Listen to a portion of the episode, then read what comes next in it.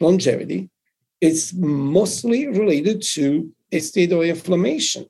When we start to have an increased destruction and not the capability to resupply, that's when we tilt uh, the point of no return and we start that process of aging that will bring us down. If you want to live like you matter, ditch the pills, look great, and feel freaking amazing, you're in the right place. I'm Dr. Wendie Trubow. I'm Dr. Ed Levitan. Welcome to the Five Journeys podcast, where we empower you to live a vibrant and healthy life by optimizing your structural, chemical, emotional, social, and spiritual lives. Hang on to your hats.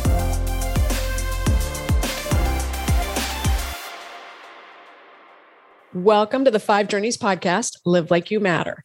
I am beyond psyched for our guest today because it's Dr. Alessio Fasano director of the Center for Celiac Research and Treatment at Mass General Hospital for Children in Boston, Massachusetts. He's the author of Gluten Freedom, a book for general readers about celiac disease and gluten related disorders, and co author with Susie Flaherty of Gut Feelings, The Microbiome and Our Health, published in March 2021 by MIT Press.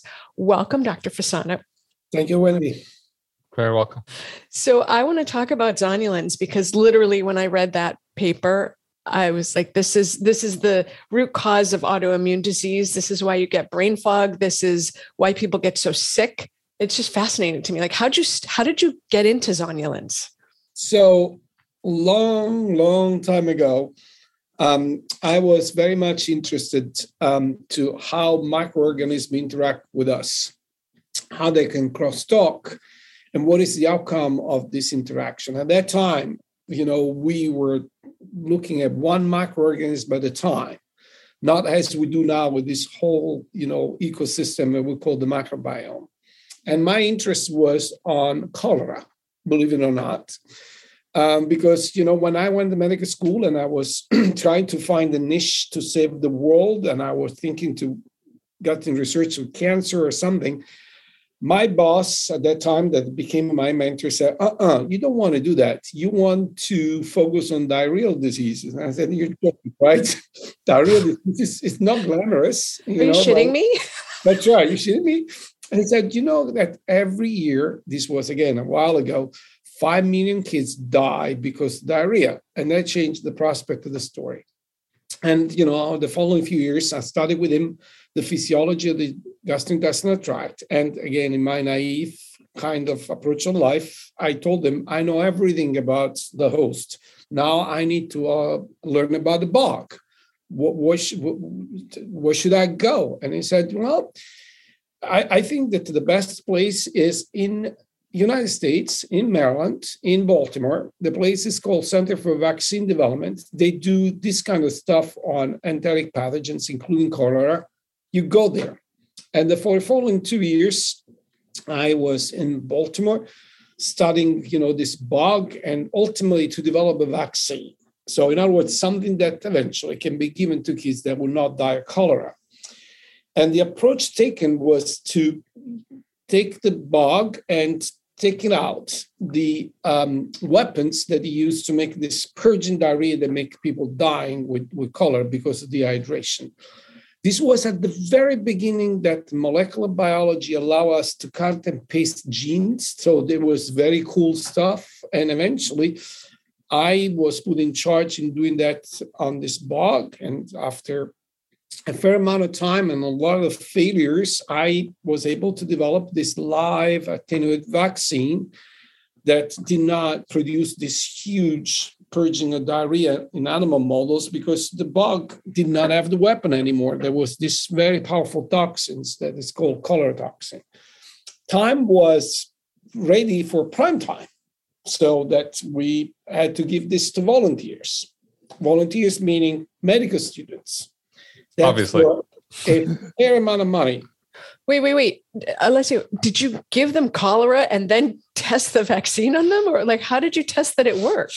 Well, exactly. The, the way they went was they were paid a huge amount of money, $500, to be locked in, because of course you don't want to spread cholera around, in a facility at University of Maryland, and you had three chances.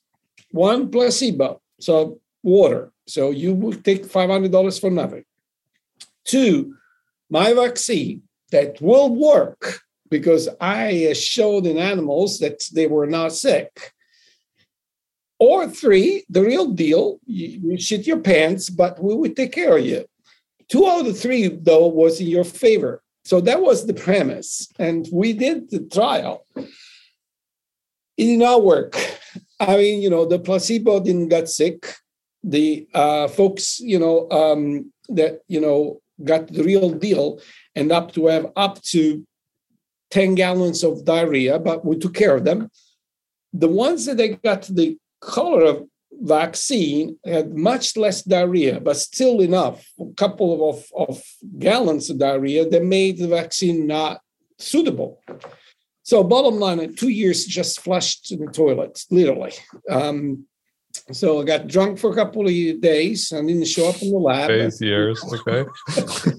got in the press, and then you know, again, uh, typically, what distinguish uh, you know somebody that has the intellectual curiosity to do research. I went back to the blackboard and said, "What went wrong? How come that you know this vaccine did not work?" Um, and you know, end up to discover another toxin besides you know the, the powerful one that i took out you know by genetic engineering the vaccine that rather than you know purge water through the cell as the typical tox they do they loosen up the space in between cells so these gates that keep the cells tied together um, there was a black box at that time because we little knew that this space was dynamic. There was just the beginning understanding that you know you can even increase you know, um, uh, opening of the space in between cells. And, um, and, and therefore, you know, this toxin was a brand new category of toxin with a very different and, and peculiar mechanism of action. And I started to study the mechanism of action. I got more and more inside of what this key open these gates in between you know cells do to reach the point in which gee I mean, you know, this toxin goes after a very sophisticated machinery of these cells. I can't believe that this machine is there just to be the target of a bug that makes us sick. Probably cholera has been smart enough to understand and exploit something that we do for other purposes ourselves. So uh, that led me to think there must be a counterpart molecule that does this job for us to open and close these gates in between cells. And that's how we discover, you know, the first member of the zonulin family. That was in the brain, right? It wasn't in the gut, I think. At the beginning, we we uh, well, actually, we discovered, you know, in the brain the receptor, and it was the brain first. But then, you know, we discovered these families that is they are everywhere. They are in the gut, they are in the heart, they are in the brain, the kidney, and so on and so forth and of course, you know, in in in after the discovery, we start to ask what this molecule does for living, why we have it. And we realize it's important for some physiological reasons. And as typically happen when you push physiology to the limits, you get into the disease, you know, um, um, territory. And, you know, we start asking, you know, what kind of disease may have an issue in which you don't control the trafficking of the junk from the environment into your body that can eventually have you know consequences. Of course you know food allergies you know um, chronic inflammation they were on, on, on the list but i was very much interested for personal reason in autoimmunity and that's how i focused mainly on autoimmune disease because that's also an issue in which we little knew um, you know that beside the genetic predisposition and, and the exposure something in the environment that makes you sick, there is also the need that this instigator needs to come in our body. And there was no port of entry that we were aware of. You know, these are molecules that are very large. These are, in general, proteins that will instigate the immune system to mount an immune response against their own body. And uh, and they cannot come through unless something goes wrong in these gates and that's how and the rest is history so i want to go back to the work that you're doing so are you allowed to talk about the medicine? Because I, I never want to eat gluten and it's gotten 95% better, but I, you know, I'll still get a headache. I'll still have some brain fog. And my gut still well, reacts with, with like tiny, tiny amount of cross contamination. Oh yeah. Tiny cross contamination. So, so, so can you talk about the medicine you're developing and when's it going to come to market? no pressure, Alessio, but I've really been waiting for years. So, um, you know, the medicine that you're alluding to, this larazotide, is an inhibitor of this zonulin. So, in other words, it binds to the receptor and doesn't allow zonulin to signal to the cell to open these gates. Um, and has been developed now for a while. It's now in a phase three trial for celiac disease. We end up to uh, have the possibility to use the same molecule because you know zonulin is involved also in the pathogenesis some long COVID complications, particularly in kids, uh, what we call the multi-organ inflammatory system uh, or MIS-C syndrome, MIS-C, um, and now it's in phase two trial there. What this molecule does is stop this trafficking you know, uh, for, for celiac disease of gluten, uh, for MIS-C of this spike protein from COVID-19 from the gut into the bloodstream that cause the, the cytokine storm that makes this folk sick and so on and so forth.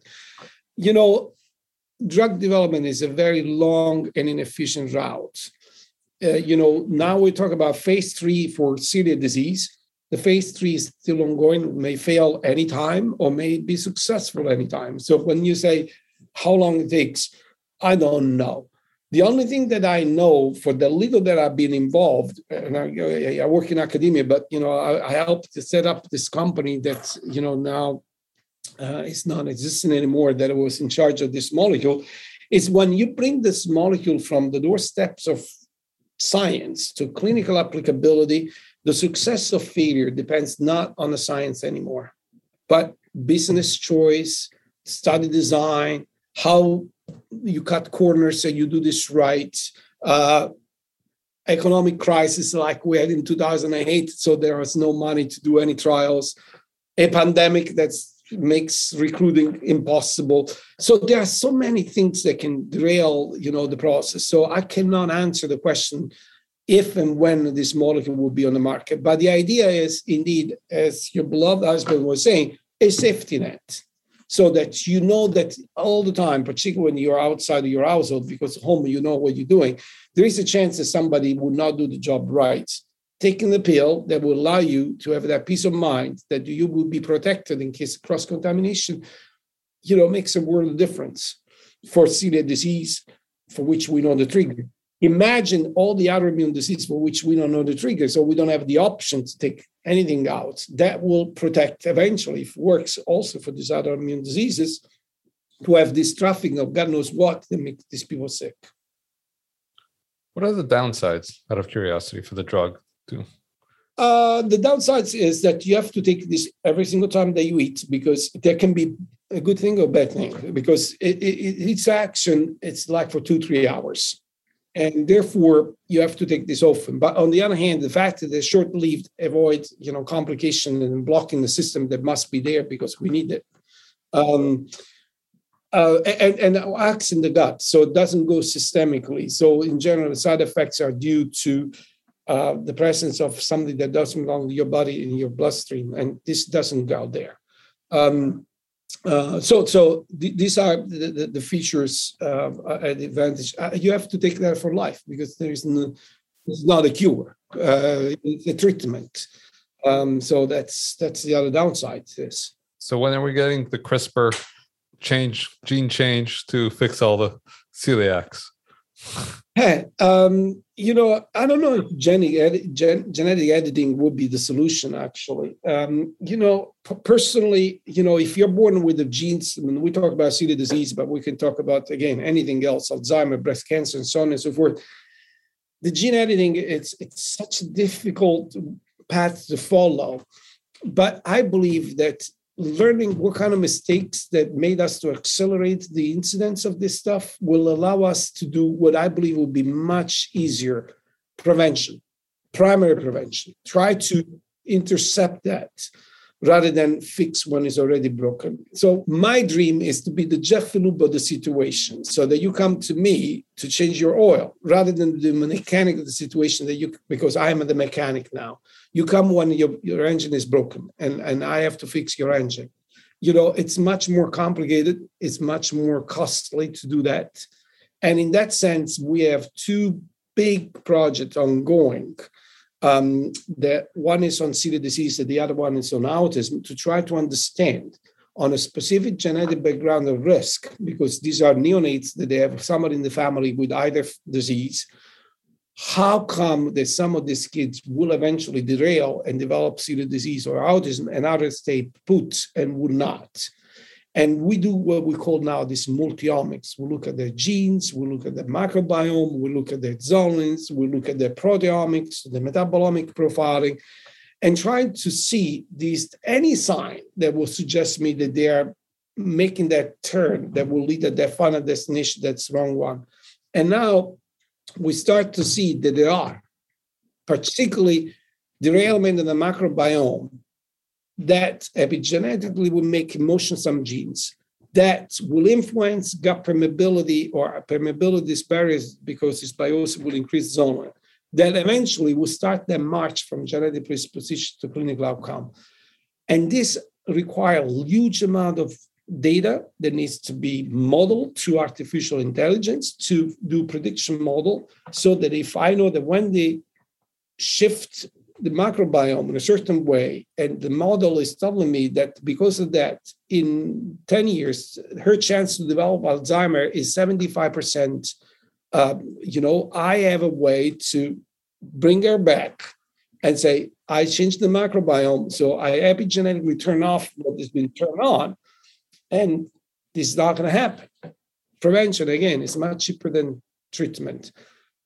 And, and by the way, um, because the goal is quality of life and containing the, the, the healthcare expenses, it's a win-win situation for everybody, for the patients, for the health insurance, for who cares about our population in terms of political, you know, and social issues and so on. So I see this as a future. You know, your office, for example, somebody goes to Wendie's office, and that would be me. I give her my genomic chip that I have on my chain here she looks into the computer with 23,000 genes and she will eventually receive also the stool samples that I brought with me because she told me to do so. And she's going to put in the back of her office in the machine that will analyze the microbiome while we talk. And, you know, we'll also do some epigenetic analysis. And by the time that she finishes finish her physical exam on me, she has all this data in the computer that is now comparing this data to a zillions of similar data that model what will be the outcome when all these pieces they come together. And she would tell me, yeah, Alessio, you are fine. You will live healthy until age 72.5, after which you have 92% chance to develop, you know, Parkinson. And we need to change this by manipulating what I can that is your microbiome. And this is what you need to do. Come back in six months and let's see if we made this happening. I come back in six months, we go through the same routine. She do the modeling and say, oh, that risk for 92% now is 5%. I think that that's stay put there. And she can give me probiotics, synbiotics, prebiotics, a diet, because I'm pretty sure that the future is most of the diseases can be handled with the diet because of what I'm telling you that the microbiome is so influential for semi so many reasons why we we develop diseases that you know as we derail by changing the microbiome we can bring this back uh, and when I say microbiome, I intend, you know, the zone, and the antigen trafficking, all nine yards, because they all influence each other. Uh, it would be much better to do that way. I mean, that requires quantum quantum computing. Um, my guess. Well, with... uh, Genova Diagnostics is doing that now on the stool samples. It's a report that drives me nuts. And we asked, we said to them, this report drives us nuts. It drives the patients nuts. Put it towards the end because people would get stuck on people with your similar microbiome often have these different things. It's still there yeah, where they go the up and the down. It's so hard to look at the Genova principle is it's it's correct.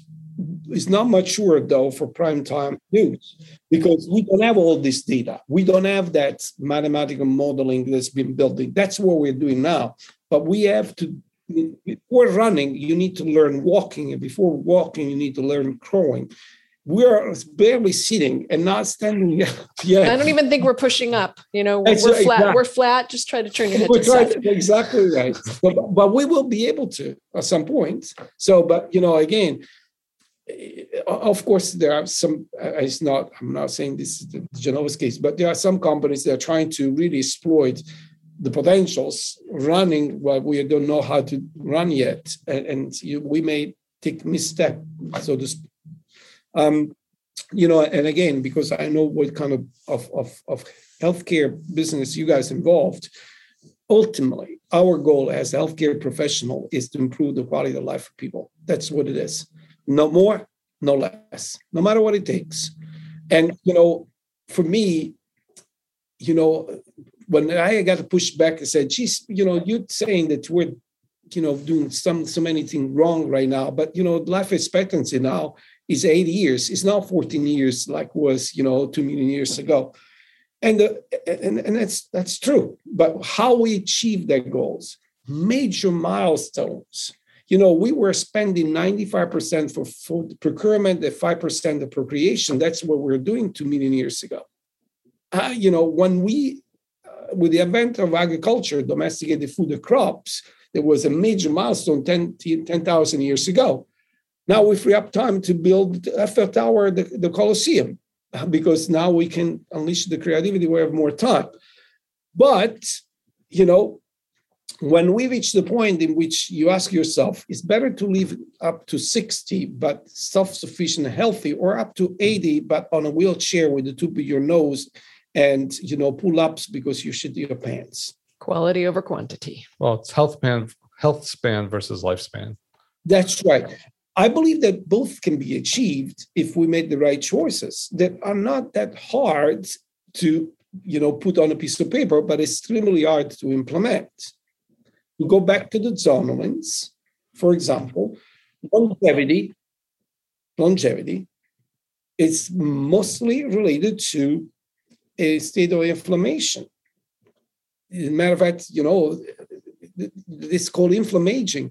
All our cells in our body they are destroyed and you know resupplied with new cells with a few exceptions when we start to have an increased destruction and not the capability to resupply that's when we tilt at the point of no return and we start that process of you know um, uh, aging that will bring us down to a point of no return and we die unless again an intervening disease will, will speed up the process. If you look at ultracentenarian, their level of zonulin is extremely low compared to people in the 40s or the 50s with cardiovascular diseases. It all ties in. Right. Uh, unfortunately, we got to actually. I could legit chat with you all day. So, Alessio, where uh, we'll put everything in the show notes. Is there something in particular you want people to follow you on, or find you, or like which both books? Like, what what do you want to tell people? And as we sort of close down, I think that again, most of the stuff that we discuss is um, in the book that Susan and I put together. There was a work of love and, and, and sweat and pain because we're writing on the microbiome, when you write a chapter and then you move to the next, and the previous chapter already obsolete because you know the literature.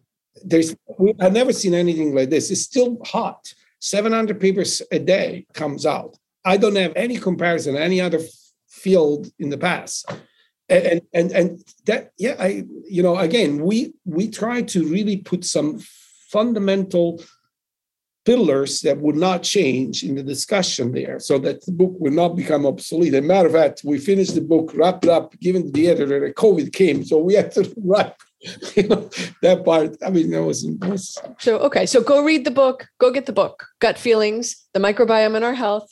I think that would be a good resource to rationalize why you need to do some changes uh, or you know um, lifestyle choices um, to be capable to make full use of your potential of whatever mother nature gave you genetically and and and play your cards genetic cards well so that you, you can win the game no matter what awesome Awesome. Dr. Fasano, thank you for joining us for another episode of the Five Journeys podcast, Live Like You Matter. If this made a difference for you, pay it forward. Write a five star review so other people can discover it and tell your friends. Have a great day. Don't go it alone. It's not a social journey until others join. Share this with your friends.